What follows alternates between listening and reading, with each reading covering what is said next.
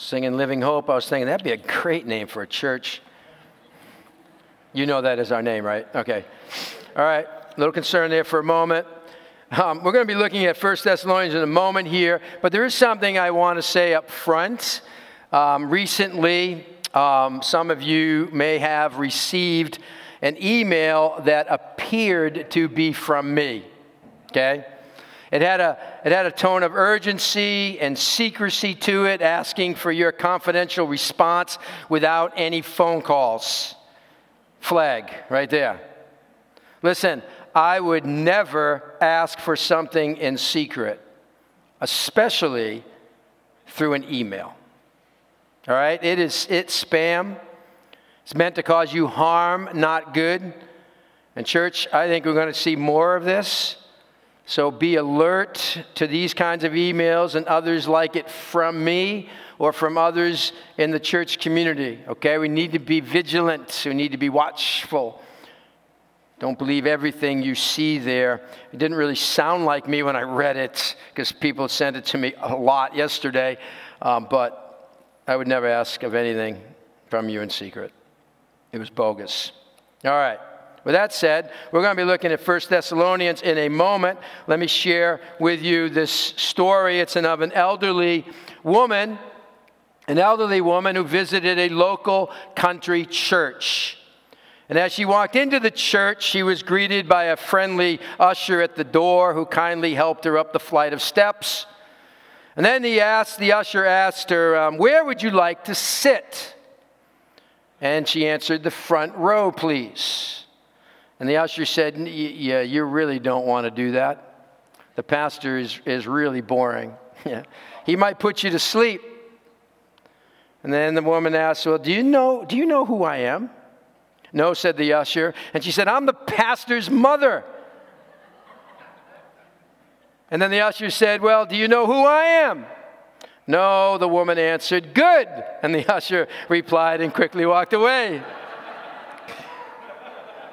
Now, of course, that would never happen here. It was, you know, right from the beginning, it's not going to be a front row that anybody's going to ask to sit in other than a couple. But you know, that question, do you know who I am, is a good one. Who are we? What is our identity wrapped up in? And I expand that question to us as a church. Who are we as a church? See, when some people think church, they think building.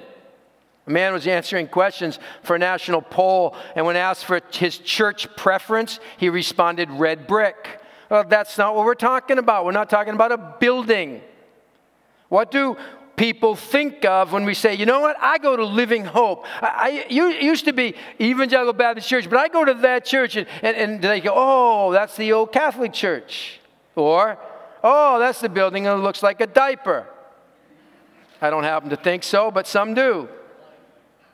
What do we want to be known for? I'm told there's a large sign outside of a town in South Dakota that says, Home of 30,000 friendly people and a few soreheads. Mostly friendly with a few soreheads probably isn't what we want to be known for.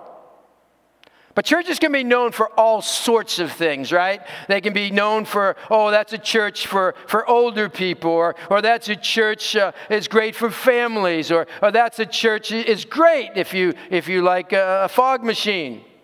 Churches can be known for their worship style traditional, blended, contemporary, hipster, whatever it might be. Some churches are known for their programs. Oh, they have a great children's program, or they have a great reaching out to the youth or to the homeless. What are we known for? If you tell someone where you go to church, what is their reaction?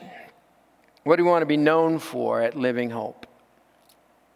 Now listen to what the Thessalonica church was known for. It's in 1 Thessalonians chapter 1 verse 8. It will be on the screen for you. It says the Lord's message rang out from you not only in Macedonia and Achaia, but now get this, your faith in God has become known everywhere. That's an incredible statement. And just before that verse, in verse 7, Paul says that this church became a model for all the believers in Macedonia and Achaia.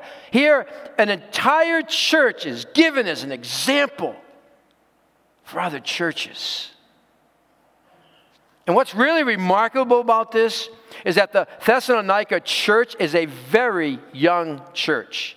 Paul says uh, this about them uh, six months, maybe a year after he established the church, as we looked at last week in Acts chapter 17. And if you weren't with us last week, we looked at the events, the story behind the writing of First Thessalonians, which we're going to be diving into over the next few months on, on the theme of vital signs.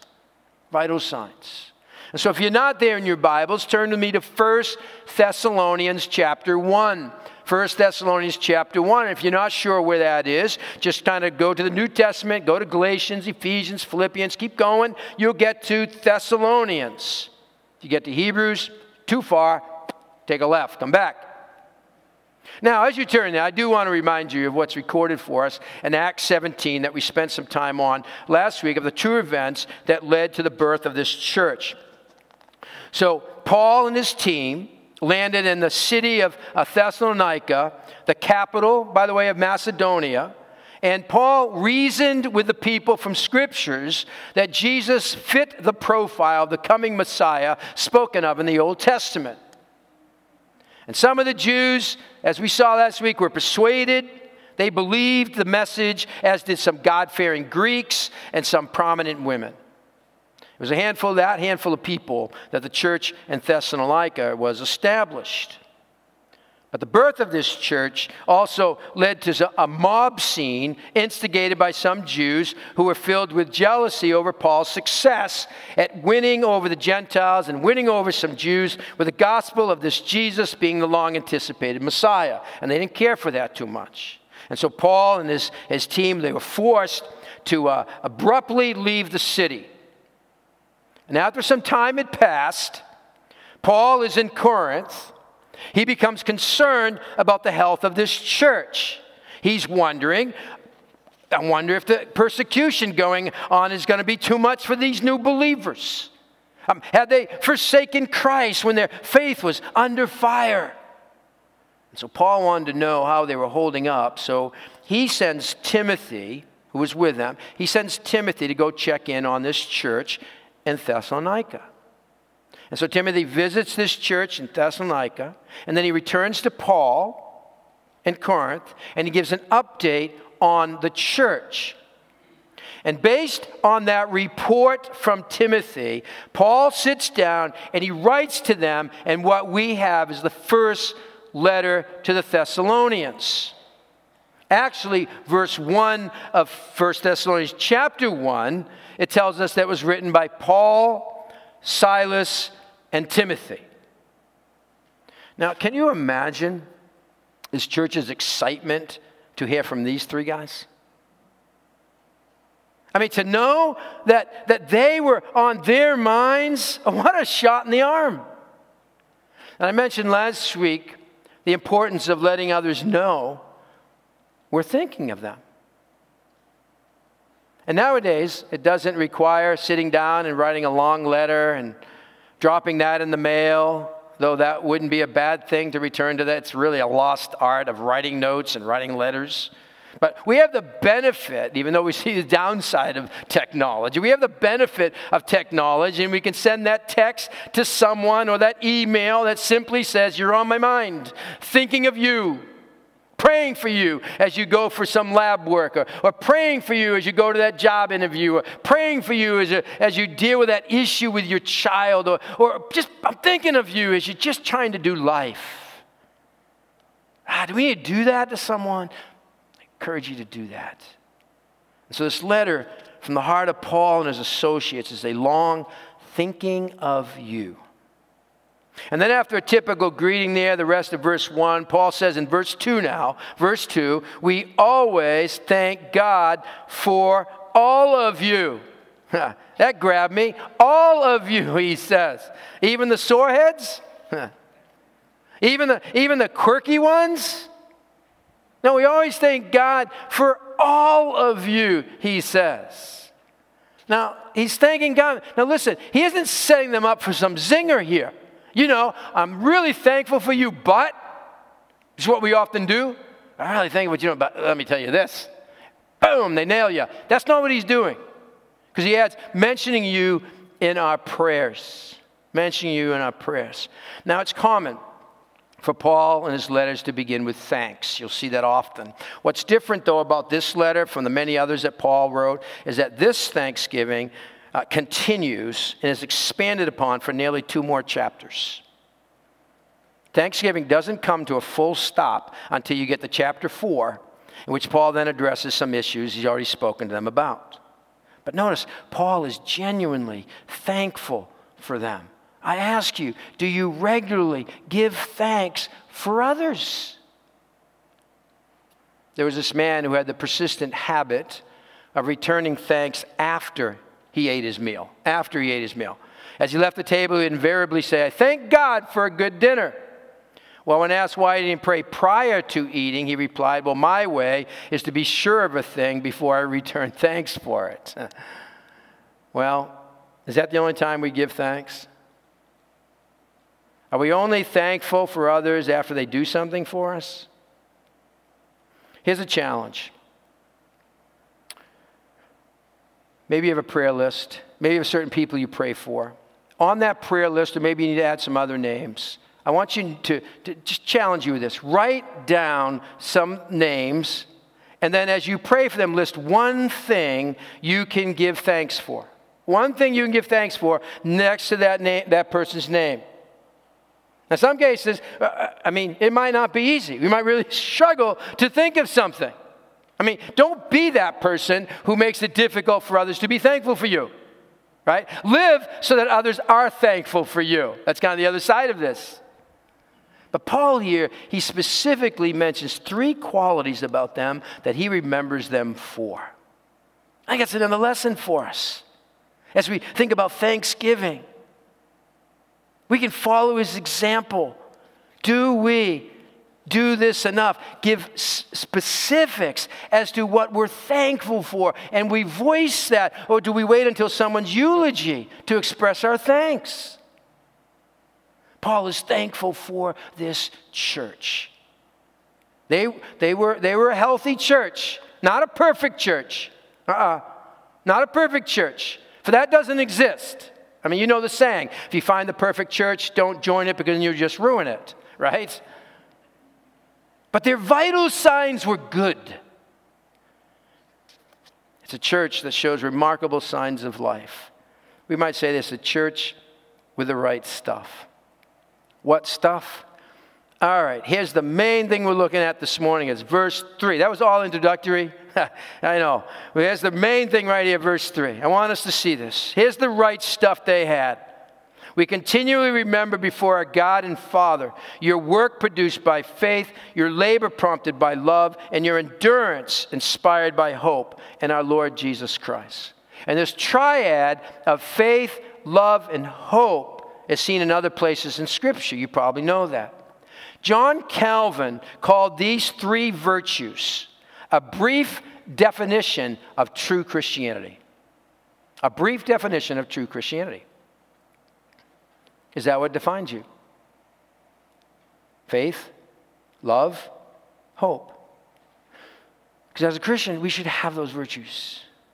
All right, let's look at these more closely as we, as we, as we zero in, unpack uh, verse 3 here. First of all, a faith that works. A faith that works. Now, as Paul here mentions their faith that works, we need to think precisely as to the meaning of this. Okay, we need to, we need to be on target with this. It'd be wrong to conclude that Paul is speaking of good works as a requirement for heaven. It's not what he's saying because our salvation is entirely on the basis of Christ's work on the cross for us. That, that's to be received by faith. Work of faith here should not be taken as works we must do in order to earn our salvation.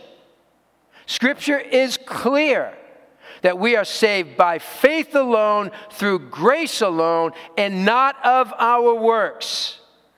Any hope in heaven based on good works outweighing our bad works offers no assurance at all. But that's how some people live. I just hope I get to the end. My goods out, outweigh my bad.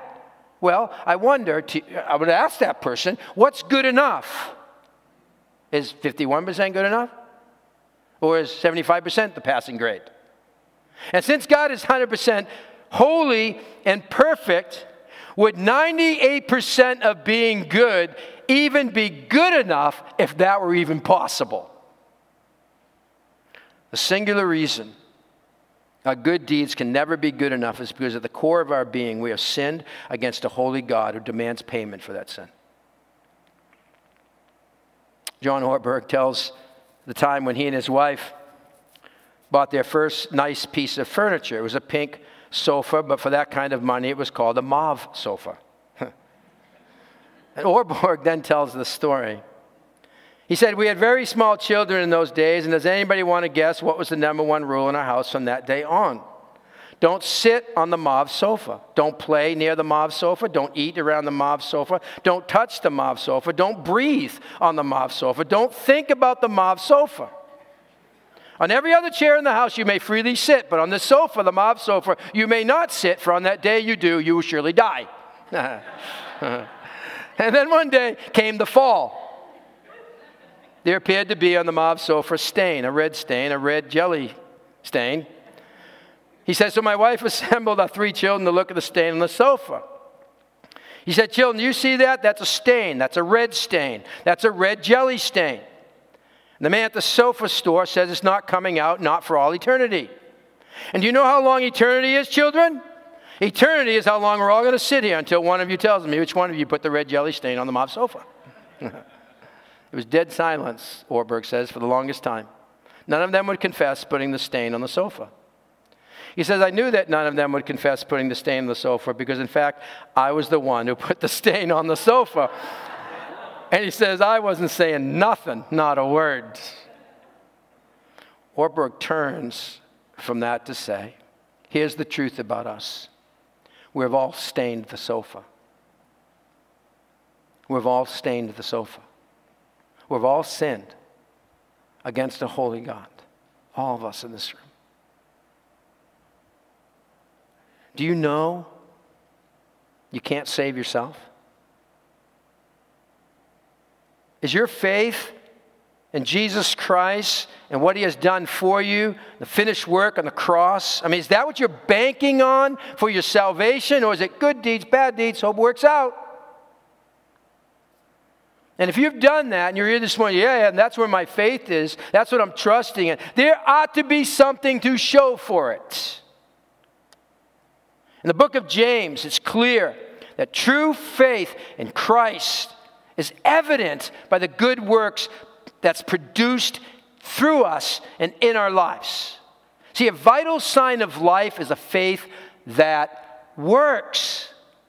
A faith that doesn't work, doesn't manifest itself in doing good, James says, is what? A dead faith. Check your vital sign. How is there evidence in your life of true faith? Are we known for a faith that expresses itself in action? And this church was. We aren't told as to the specifics of the work that flowed out their faith, though we will get a hint of that as we go through this, this, this letter.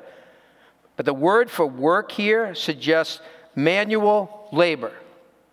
That these good works, they might be uh, gifts to the poor. They might be checking in on the sick. It might be opening up their homes to others. It might be comforting those who are hurting or, or, or just helping the afflicted. But whatever the specific acts might have been, it suggests by the nature of what the word means, it is, is meeting the practical needs of others. It's rolling up your sleeves and, and going to work. That's what it's saying. It's a faith that works. How is faith? Than seen in my life. How's it seen in your life? How's it seen in us as a church? That's a sign of life. Second sign of life, it's a love that labors. A love that labors. You might have heard of the phrase labor of love. It commonly refers to work that a person does because they're passionate about it, not because they make any money from it. There's no reward in it. A grandparent, for example, might make something for their grandkid, not because they expect anything in return, but because they love their grandchild. It was a labor of love. That's a phrase we've adopted in our day that suggests a task done for pleasure, not reward. That common phrase puts the emphasis on the result of love, not the meaning here. I don't want us to be confused. The meaning here puts the emphasis on the cost of, the, of our love. Cost of our love.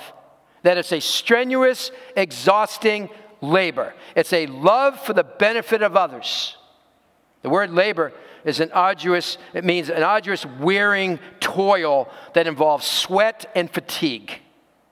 As Paul thinks of this church, he thinks sweat. It's love directed to the other members of the Christian community, but it's a love that also extended to unbelievers. Now, again, the specifics of the acts of love are not mentioned here, though we have hints of it throughout this letter. But any self sacrificing type of labor for the benefit of others would be included in our labor of love. But I want us to see this. Church, love is heavy lifting. It, love, is, love is hard work. Love is a, is a labor sometimes. It isn't just this grin and bear it kind of thing. I need to work at it. It takes effort. Why does it take effort? Because you aren't always lovable. you have annoying traits. You do. And so do I. No amen there. But it's true. It is a work to love you. It is a work to love me. It is a work to love each other. It is. God isn't looking for us to just be tolerant of each other. No, I can't stand you, but I'm stuck with you kind of attitude. Tim Keller put it this way He said, If you build your identity on what Jesus did for you, you become something far better than tolerant You'll be able to disagree honestly and sharply with people and yet do so without the slightest bit of will, without the slightest need to exercise power in those relationships, without the slightest bit of superiority. We'll be able to disagree with all love, respect, deference, and humility. That's it. So I pause there and I, how hard, how hard are you working at love? What's it costing you? To love others. What's it costing me? Let's be known for love that labors. That's a sign of life, of health. Faith that works, a love that labors. Thirdly, it's a hope that endures. A hope that endures. The third phrase in the NIV says it this way your endurance inspired by hope. What is hope? Well, hope isn't this wishful thinking. You know, I hope things turn out better. I hope I get that job. I hope I win the lottery. I hope I make the team. I hope I pass that test. Reminds me of a young boy. After coming to school for the day, he went home and he said his nightly prayers. And he said, Please, Lord, make Boulder the capital of Colorado. His mother asked, Why did you ask to make Boulder the capital of Colorado? And the boy replied, Because that's what I put down on my test today. Doesn't matter how much you hope that to happen, it's not going to change it. That's just wishful thinking. Bringing God into that one. Hope isn't willing something to happen. What kind of hope endures trying times, the daily grind, the moments in life that don't make sense? What, what, what kind of hope uh, endures when all is not going so well in your life? Well, the source of this endurance has to go beyond some inner resolve, or willing ourselves to do it. We need something more sustainable than that. It's hope in what? Well, as we're going to see as we go throughout our time in this letter, our hope is anchored in the Lord Jesus Christ and the expectation of his return. Every single chapter in this letter ends with a reference to the coming of Jesus Christ. Every single chapter. See, it's an endurance inspired by hope.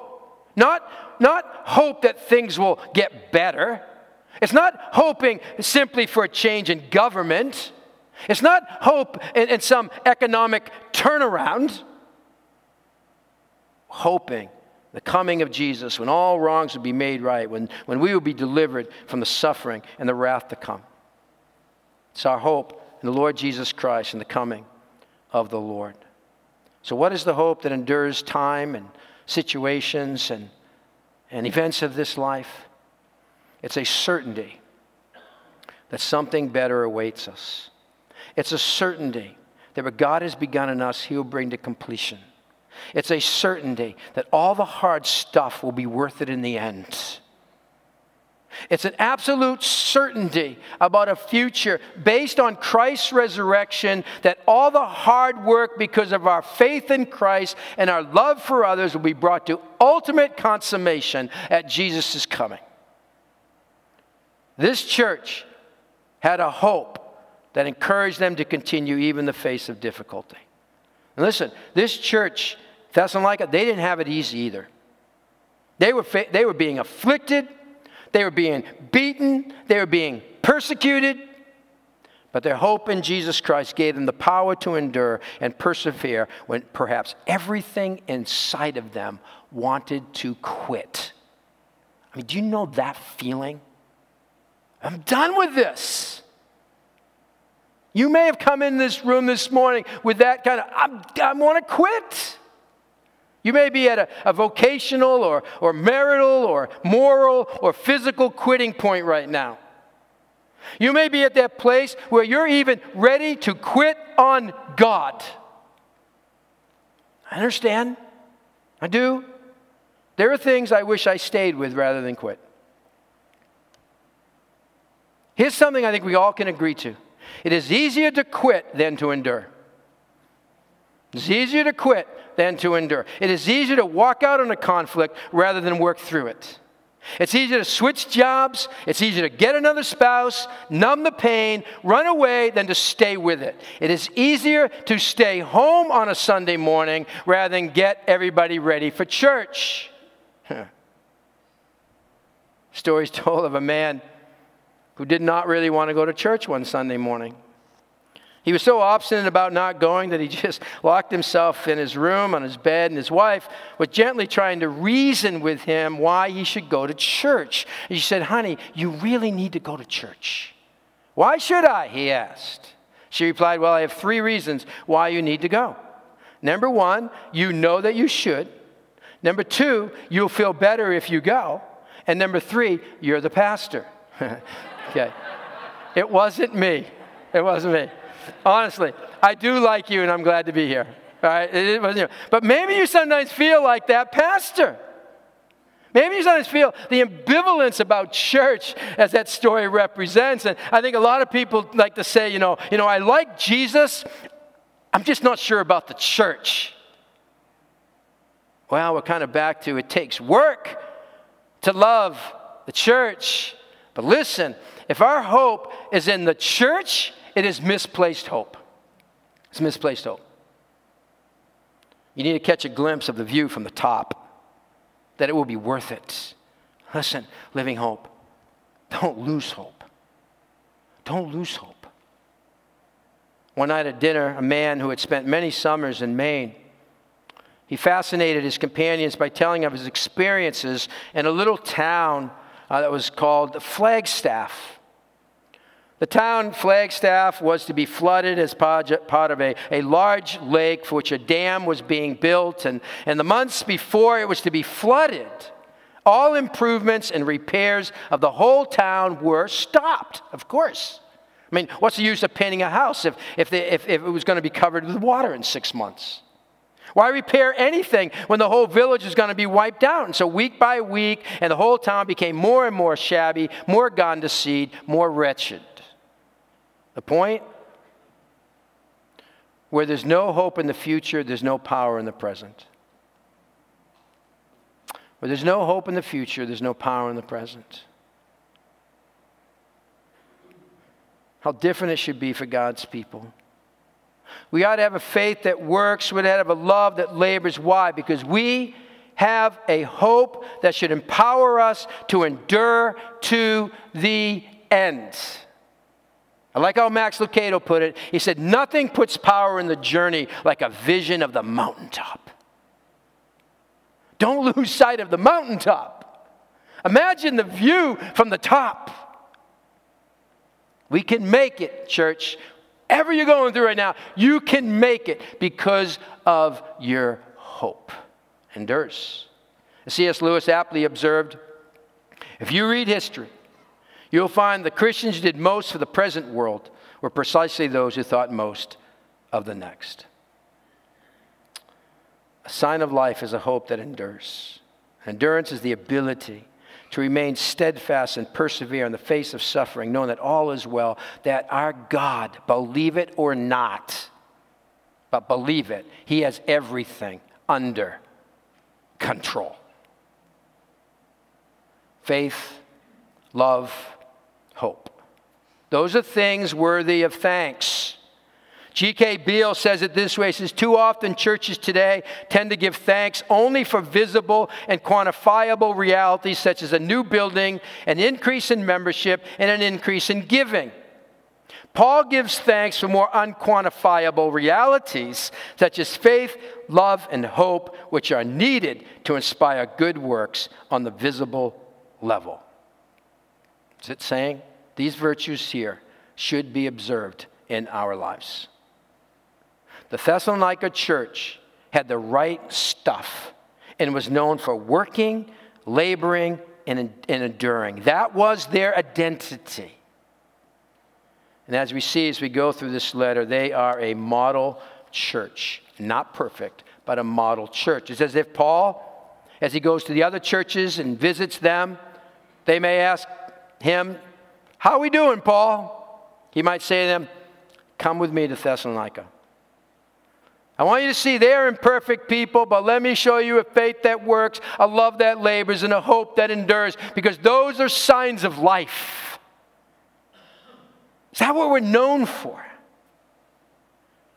See, it can't be this.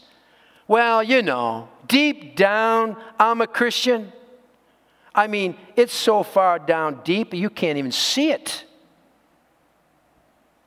It's not that it's just between me and God, there's nothing out. No, wrong, not biblical.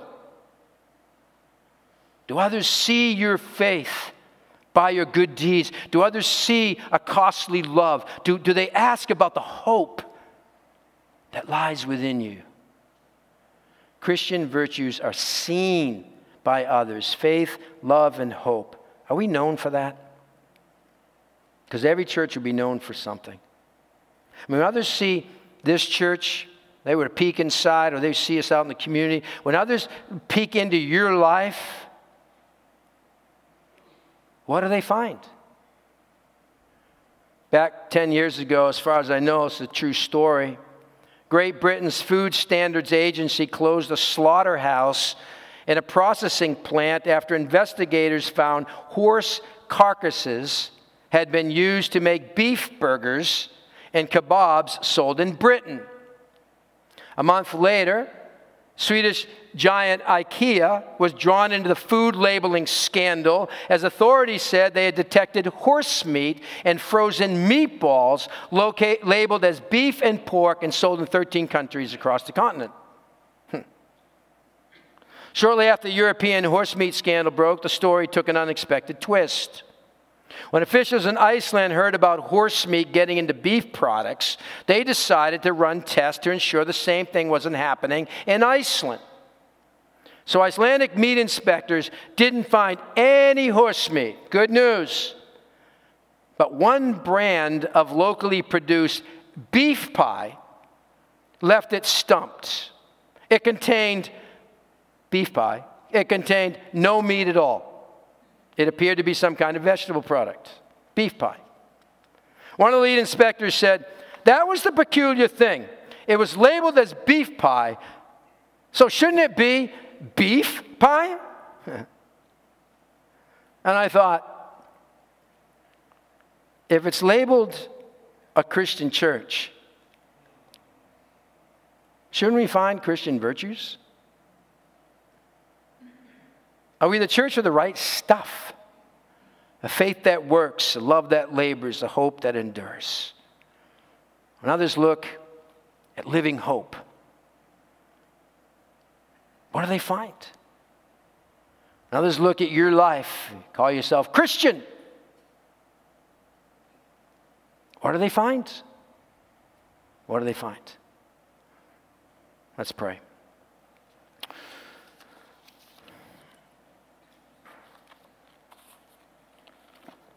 God, thank you for this letter. It's excited to work through this together. And I just pray, God, that as we do, we don't uh, try and measure this up as if this was a perfect church and say, well, forget it, can never meet that one. But rather, I pray, God, that we would um, allow you to check our vital signs. That we allow you to check us as a church, yes, but since a church is made up of people, to check each one of us, Lord. And is there life in us? Is there life in us? God, I just pray that even from this morning, we just uh, take away this thought of our hope is in you and certain um, foundation is Jesus Christ. And as, as you build us up on that foundation, it's a firm one. Nothing can knock it down. I pray, God, that we'd, we'd, we'd, we'd get excited about that and be cooperative with what you want to do in our lives as a church and as individuals who make up that church, all for your glory and praise in Jesus' name. Amen.